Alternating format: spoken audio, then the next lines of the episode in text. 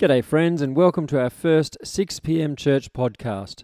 My name is Pete Stacey, and I'm the evening pastor here at Shellharbour City Anglican Church. We're online because of coronavirus. On Thursday, we had our first Connect group together using the Zoom app. Then on Friday, Cross Life Kids and Cross Life Youth had brand new online gatherings. The youth were looking at James chapter 4, and verse 8 literally says, Wash your hands, you sinners. We had to laugh. Hygiene basics for COVID 19. Anyway, here we are tonight. We're continuing our journey through the little book of Titus, and Mark Grieve is speaking from chapter 2 on having power to change. And it's a great topic for us because so much in our world has changed in the last few weeks. But there are those things that never change. The gospel has not changed. God's faithfulness and love towards us has not changed. As we move forward in these challenging times, let's continue to love Jesus. Let's continue to grow together and find creative ways of connecting with each other.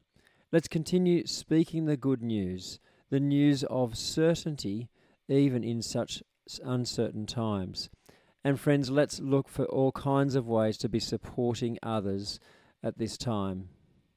In Romans 12, from verse 10, we read these words be devoted to one another in love. Honour one another above yourselves. Never be lacking in zeal, but keep your spiritual fervour, serving the Lord. Be joyful in hope, patient in affliction, faithful in prayer. Share with the Lord's people who are in need. Practice hospitality. We certainly need God's help with these things. So I'm going to pray for us, and then Elva will lead us all in prayer together. Following that, Murray's going to read the Bible for us. Have your own Bible ready to follow on. And then Mark Grieve is going to share a message. So let's pray. Loving Heavenly Father, thank you that no matter what happens in the world, there is nothing that is beyond your knowledge or beyond your control. Please be with us now as we share this time together. In Jesus' name, Amen. Elva is now going to continue leading us in prayer. Thanks, Elva. Dear Heavenly Father, may our humble approach coming before your throne please you. May we acknowledge that we are sinners and accept the precious gift that Christ gives, a relationship with Him. This week, Lord, we pray specifically for Linda Peel, Veronica Presland, Jude and Dylan Ratcliffe, and Eve and Larry Rees. Our prayer is this that they may embody the character of Christ in all areas of life. May they be pure, just as you are pure, and holy, just as you are holy. Crown them with understanding, guide them in knowledge. Help them to walk steadfast in your ways, holding on to the promises you have for them, trusting that you are good. Your kingdom come, your will be done on earth as it is in heaven. Lord, we long for heaven to be filled, but before that time, grow our faith, hope, love, and knowledge of you, the one who saves, so that we may grow in unity as a church, and so that others may wonder and come to know what we have in Christ. Thank you that you know our prayers before we even speak them. We pray for our mission partners Terry Legg and Russ Harmon in the Surf Life Saving Chaplaincy. We pray for those they pray for, that the Spirit of truth will flow into their lives and guide them to salvation in Jesus Christ, their Saviour. Help Terry and Russ also in the unique challenges they face and give them courage and boldness to be your witnesses wherever they go. Lord, thank you that you know our needs our need to be in safe, loving relationships, and our need to be loved. Single or married, we thank you that you care for us. We praise you for the gift of life and pray that you would help us to honor and glorify you in them. Father, we pray for our church staff families, our parish council, and our wardens. We ask that you give them energy, refreshment, and your spirit of wisdom and revelation so that they may hold onto your truths and walk in step with the Spirit. May they serve you and serve you well as they serve the church. Help them to always show to others the grace you have given them. Thank you for your our, thank you for our church maintenance ministry and the time they have put in to lovingly care for our church. For the provision of the church, Father, and the people who serve us, we thank you. For our local ministry partners, the Anglican Deaconess Ministries, Moore College, and Youthworks College, please bless them with gifted spiritual teachers that teach the sound doctrine of your word, that, that they may be fruitful and trustful servants of Jesus. Help them to walk humbly, to love one another fiercely, and to live for the kingdom. Thank you, Father, for hearing our prayer this day, and we pray all this in Jesus' name. Amen. Hey guys, our reading for today is from Titus chapter 2. So pause this and find that in your Bibles, and then we'll play and I'll get reading. Titus chapter 2. You, however, must teach what is appropriate to sound doctrine. Teach the older men to be temperate, worthy of respect, self controlled, and sound in faith, in love, and in endurance. Likewise, teach the older women to be reverent in the way they live, not to be slanderers or addicted to much wine, but to teach what is good then they can urge the younger women to love their husbands and children, to be self controlled and pure, to be busy at home, to be kind, and to be subject to their husbands, so that no one will malign the word of God. Similarly, encourage the young men to be self controlled. In everything, set them an example by doing what is good.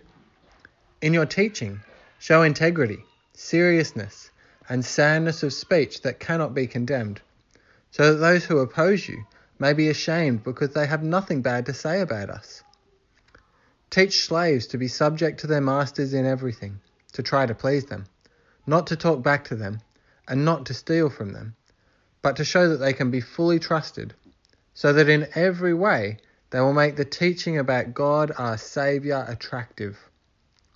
For the grace of God has appeared that offers salvation to all people it teaches us to say no to ungodliness and worldly passions, and to live self controlled, upright, and godly lives in this present age, while we wait for the blessed hope, the appearing of the glory of our great God and Saviour, Jesus Christ, who gave himself for us, to redeem us from all wickedness, and to purify for himself a people that are his very own, eager to do what is good. These, then, are the things you should teach encourage and rebuke with all authority. Do not let anyone despise you. Well, hello, my name is Mark Grieve. Thank you for tuning in for the sermon this week.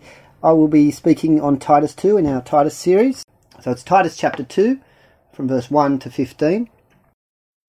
Being a teacher, if there's one thing I'm familiar with, it's rules. Uh, part of my role as a Year 9 Dean is to ensure that students are following the school rules. Now, I wonder what rules you hated most at school, because I can tell you what rules are hated most today. Firstly, no phones. You know, in our day, if kids were standing in a circle looking guilty, it was probably a cigarette they were hiding. Well, today it's a cell phone. They just can't seem to be without them for the period of the day. Secondly, no public displays of affections, or PDAs as they are known, which should be banned everywhere there's certainly a no-go zone at school, especially in our current climate. Number three, tucking in your shirts. I know the boys have a notorious problem with getting their shirts tucked in. Uh, number four, the whole class being punished for one or two students' bad behaviour. No one likes that one, but as teachers, we still do it. Number five, a sweetless canteen. No chips, no chocolate, no fizzy drinks. And number six, general appearance. Now, being a private school, we are quite strict here. Uh, hair out of the eyes and off the shoulders and tied back for girls. The dress has to be below the knee. There's no makeup, fake tans, eyelash extensions, bracelets, necklaces, earrings. Uh, you know now how I spend most of my days trying to police that. But it's not just kids that have a problem with rules. We all do. Almost daily, I break the council rules of running my dog on the beach, not to mention the speed limit when I'm on my motorbike. So when we get to a passage like this, God's word can feel like a bit of a slog. Oh, great, I hear you say, more rules. And deep down, our sinful nature starts to rebel. Given that they're in the Bible, there can be also this sense that uh, these are more guidelines than rules. I'm saved by faith, after all, so these are more helpful recommendations than anything too dogmatic. Well, you don't get that impression from this letter um, and from this chapter. Paul starts off by saying, you must teach what is in accordance with sound doctrine. There's a sense of urgency and importance here. Furthermore, Paul tells Titus to encourage and rebuke with all authority. And in verse 14, he says that it's actually the reason for the redemption that Jesus has won for us. Uh, that is purity. And so rather than being just some helpful guide for life, this behaviour and character development is at the very heart of the reason why God sent Jesus to redeem us. So let's have a look at these laws and who they are addressed to. Um, the old is firstly in verse uh, 2. Older men, be temperate, worthy of respect, self controlled, and sound in faith, in love, and endurance. Now, I've been watching a bit of The Simpsons lately, and it's fair to say that Homer is the complete opposite of what Paul is describing here. So we know what a bad example looks like, but what does a good example look like for older men? Well, they're not into excess. That's what the word temperate means. Uh, it means to show moderation and self restraint, whether that's alcohol or work or money or gambling, TV and internet use. They prioritize what's important, giving their time and their money and energy into people, into church, into their communities and their families. And so they gain the respect of those around them who are the recipient of their love. And they're wise too, having been tested through the years, they have developed endurance and a sense of perspective. You won't see them running out and grabbing toilet paper like their life depends on it. No, there is a soundness and a dependability about their words and their actions. And I think if we are an older men in church, then Paul is saying we have a responsibility to lead our churches and our families and our society. We have much to offer our younger church congregants. In verse 3, likewise, older women are to be reverent in the way they live, not to be slanderers or addicted to much wine, but to teach what is good. Now, reverent here means feeling or showing deep and solemn respect. The opposite would be bitterness and slanderous.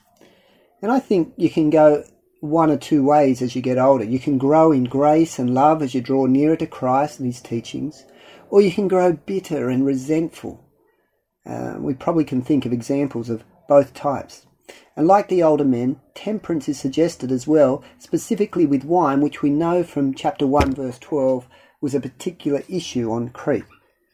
So they have a role in mentoring the younger women, which we turn to now. In verse 4, we're told younger women are to love their husbands and children, to be self controlled and pure, to be busy at home, to be kind, and to be subject to their husbands. Young women are told to focus their attention on the home and their relationships, not on themselves. Our movies and songs seem to depict young women nowadays as free from the restraints of family and responsibility. Social media profiles and independence and the freedom to follow the whims and desires of the heart are what is encouraged. I think it's interesting that the little word kindness finds its way in there too. I know the last couple of weeks at school, I have had countless conversations and meetings with female students and their parents because of the horrible things these girls are saying to one another. It's been rightly said that the measure of a person is not in what they earn or how successful they might be, but how kind they are. It's a measuring stick of your maturity and character as a person. So, young women, value relationships over reputation intimacy over image, and purity over pleasure. And in verse 6, the young men are also told to be self controlled. Uh, in verse 7, he says, In everything set them an example by doing what is good. In your teaching, show integrity, seriousness, and soundness of speech. And I think the general instructions for Titus to show integrity, seriousness, and soundness of speech apply particularly to the young men who out of all these groups are the most prone to being larrikins, uh, using inappropriate language, and lacking integrity, particularly in their relationships. So if the young ladies are called to be kind, then the young men are called to be integrous. We are not to emulate our wayward sportsmen and the masculine society that encourages stupidity and self abandonment.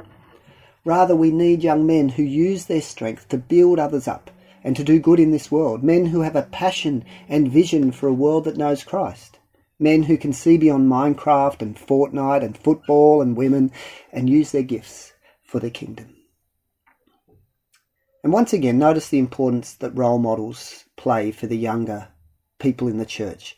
So if you're a young person in this, in our church, then you should be seeking out the godly and the mature and the kind and the wise. They are a gold mine in any church. And then there's instructions for slaves and masters in verse 9. Obviously, this is unfamiliar to our context, and in some ways we can consider employer and employee relationships. But the point Paul is making here is that obedience, integrity, and trust will be so attractive that it'll win people to the Lord. You think that attitude is hard as an employer? Imagine what it's like as a slave who was treated like a piece of property, had no rights, no time off, no pay. It would have been revolutionary to start acting this way and showing this sort of work ethic. It would have turned heads and started conversations. It would have led to gospel conversations. So our work is primarily not for money or self promotion, but for the glory of God and to witness to his goodness. Now, if you noticed as we read through that, that the word self control appears four times in this passage. So Titus is saying that a, a, key aspect, or the key aspect of godly behaviour is self control.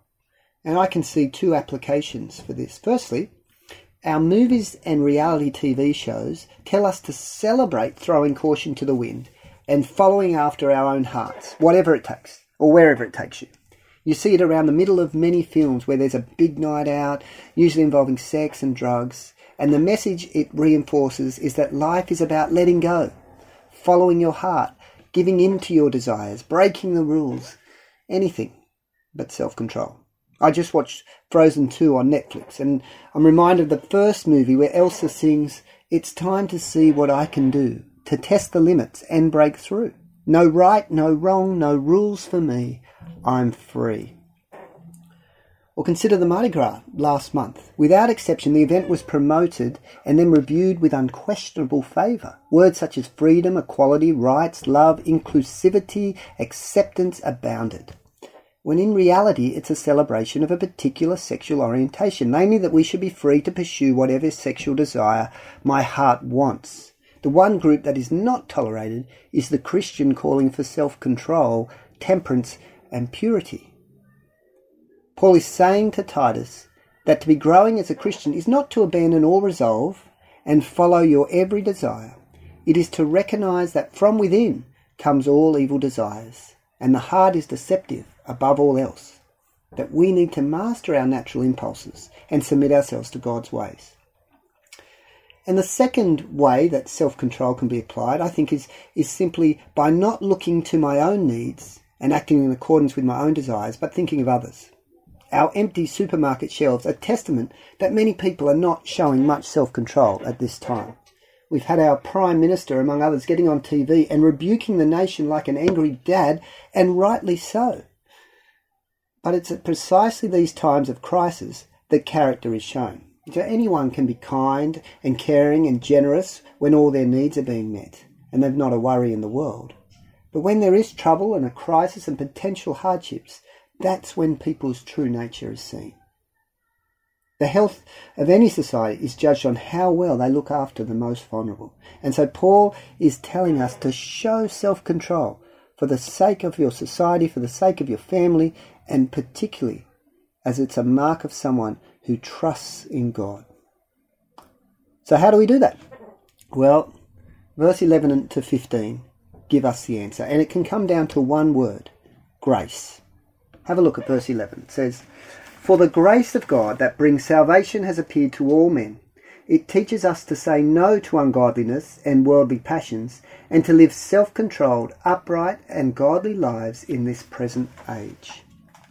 I want to break this into two sections uh, the no of grace and the yes of grace. So, saying no, firstly. Uh, when God describes self control, he doesn't downplay the agony of it.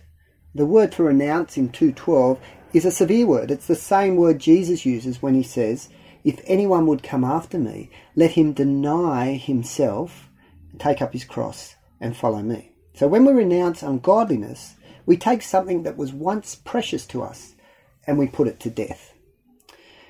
Augustine, the great fourth century theologian had this struggle. He was a prolific womanizer, but the truth of the gospel had come into his heart. And at one stage in his struggle between following Christ or following the flesh, he cried out, Lord, make me pure, but not yet. Uh, well, he was converted and he became one of the great exponents of grace in his time. Or consider C.S. Lewis, uh, the greatest Christian mind of the 20th century. He struggled for 15 years, at one point declaring that he was the most reluctant convert in all of Britain. Now, these are honest testimonies. I think sometimes we feel like there's something wrong with us. We hear testimonies of people leaving their worldly passions and following Christ blissfully. But the reality is, when we begin to resist sin, a battle takes place in our lives. Remember the words God gave to Cain as he wrestled with the desire to harm Abel? He said, Sin is crouching at the door. Its desire is for you, but you must master it. He describes sin like a wild animal, ready to pounce and devour as soon as we open that door. Sin is a predator, and predators want to kill. They are dangerous. The problem is that we are all too often don't view sin that way. We don't realize a predator awaits at the door of temptation. For many, the wild animal is nothing more than a pussycat. We carry it around with us. We think it's our companion, our friend. It might even be good for us. And the more we accommodate the sin, the more we feed the beast. It gets harder to resist. So what we need to do is starve the beast. And how do we get there? Well, notice that the no is only half how grace trains us. The grace of God also trains us to live self controlled, upright, and godly lives in this present age, the rest of verse 12. And I think that's important to realize that Christians are not known simply for what they won't do, but they are known for being passionate about what is right. When we see God's will for us and recognize the joy that comes through serving others and the many ways we can use our gifts to bring redemption to the world, then we can be consumed with a passion for good. I like this quote. It says, The no of self control becomes possible only as the yes of holiness becomes beautiful. Christianity says no to pornography because purity, a barren rule for so long, has begun to burst with life. We say no to gossip because love for neighbour, an annoying ought until now, has finally found a home in our heart. We say no to the love of money because generosity, a mere nuisance to us before, has breached the walls of selfishness. We say no to sin because Jesus, a dim religious figure for so long, has lit up with startling beauty. Well, let me illustrate this truth with a story from Greek mythology. In Greek mythology, there is a story of a mysterious island that was located in the middle of the sea, an island on which many brave Greek sailors tragically lost their lives. It was inhabited by evil, bloodthirsty monsters called sirens. The way that the sirens used to kill people is that they would disguise themselves as beautiful young women, and then as ships went sailing past, they would stand on the shore of the island, and the sirens would begin to sing. The song was so overwhelmingly seductive that the sailors couldn't resist. They would be drawn to the island and they would crash against the rocks and die. In one old myth, there is a guy named Ulysses, and he is out on an adventure and knows he has to sail past the island of the sirens. He wants to hear the song, so he comes up with a plan. The men are told to plug their ears with wax so they can't hear, and he tells them to tie him as firmly as they can to the mast. He orders his men to row straight past the island, and whatever I say to you, whatever you do, don't set me free. And as they go past, Ulysses looks over and he sees these women, and it takes his breath away. Then they begin to sing to him the most amazing, compelling song. His heart almost stops, and he tells his men to turn to the island, but they can't hear him. He's pushing against the rope, and he's banging his head, and he's screaming at his men to turn. But no matter. They are good Greek sailors. They know his early advice. Anyways, their ears are blocked and they keep on going. Finally, out of sight of the island, they untie their captain, who is bruised and bleeding. He's alive, but and he's resisted the song, but he's not a happy man. Ulysses' strategy for resisting the sirens is similar to the way many of us try to live for Christ. We are drawn to sin, We have no willpower to resist, and so we struggle and fight and bang our heads. We tie ourselves up and we do all we can to resist. We redouble our efforts in religion and ritual, but continue to feel like we are always fighting a losing battle. The siren song is just too compelling. Well, the gospel changes us in another way. See, in Greek mythology, there's another story of a man named Jason and the Argonauts, who also escaped the songs of the sirens, but he does it in a completely different way. Instead of waxing the ears and being tied to the mast, he turns to his friend Orpheus. Orpheus is the best musician in the whole land, and Jason tells him to play the lyre with all his heart when they are passing the island. He does it, and the song is so amazing, it's so beautiful, it fills the ears and thoughts and hearts of the men. It captivates their soul so that they go straight past the island, and even though the sirens sing at the top of their voice, the sailors don't even care. The music of the siren has no power over their hearts because they've found a better song. That is the power of grace. A more beautiful tune than that of sin has captured your heart and now compels you to love and follow God and not sin anymore. See, what is the remedy for sinfulness? How do I become more faithful to God? How can I be self controlled and pure? We need to fall in love with Jesus. How do I do that? Well, look how Paul does it. Almost every time he refers to Jesus in Scripture, he can't help but run away with the thoughts of what Jesus has done for him. He does it again here in verse 13. While we wait for the blessed hope the glorious appearing of our great God and Saviour Jesus Christ, who gave himself for us to redeem us from all wickedness and to purify for himself a people that are his very own, eager to do what is good. Paul meditates on what Jesus has done for him, and it is that love that compels him to live the life of obedience and self control and purity. So, the answer to loving God more and making Him the most compelling song in your life is worship. It's to taste and see that the Lord is good. It's to long for His presence. It's to soak in His goodness. And as you do, you will experience the peace and the beauty and the power of that most all surpassing song that nothing in this world will be able to take away. Let me pray. Heavenly Father, we thank you for your love. We thank you that you so care for us, that you have given us a way of following you that brings you glory and is what is best for us. I pray that we would look upon your law with love and desire, not with resentment or bitterness, that we may seek to apply it into our lives, knowing that your grace has saved us and that you have given us that most beautiful song to fill our hearts and our lives. Make us obedient for your glory, we pray. In Jesus' name, Amen. That brings us nearly to the end of our time together. If you're with others who've been listening, can I encourage you to take a moment and talk about what you've heard? Share something that's encouraged or challenged you. Head to our Facebook page and there you'll see some uh, links to songs and a video of a couple of our ladies sharing about what Jesus means to them. Very encouraging. While you're there, why don't you add a comment, uh, get involved, share. Uh, simply being present online is encouraging to others. And finally, uh, our Connect groups. Many are still meeting, some are meeting online already. Can I encourage you, if you're not part of a Connect ju- group already, it'd be great to join one. Uh, get in touch with me uh, if you'd like to online uh, or on my mobile.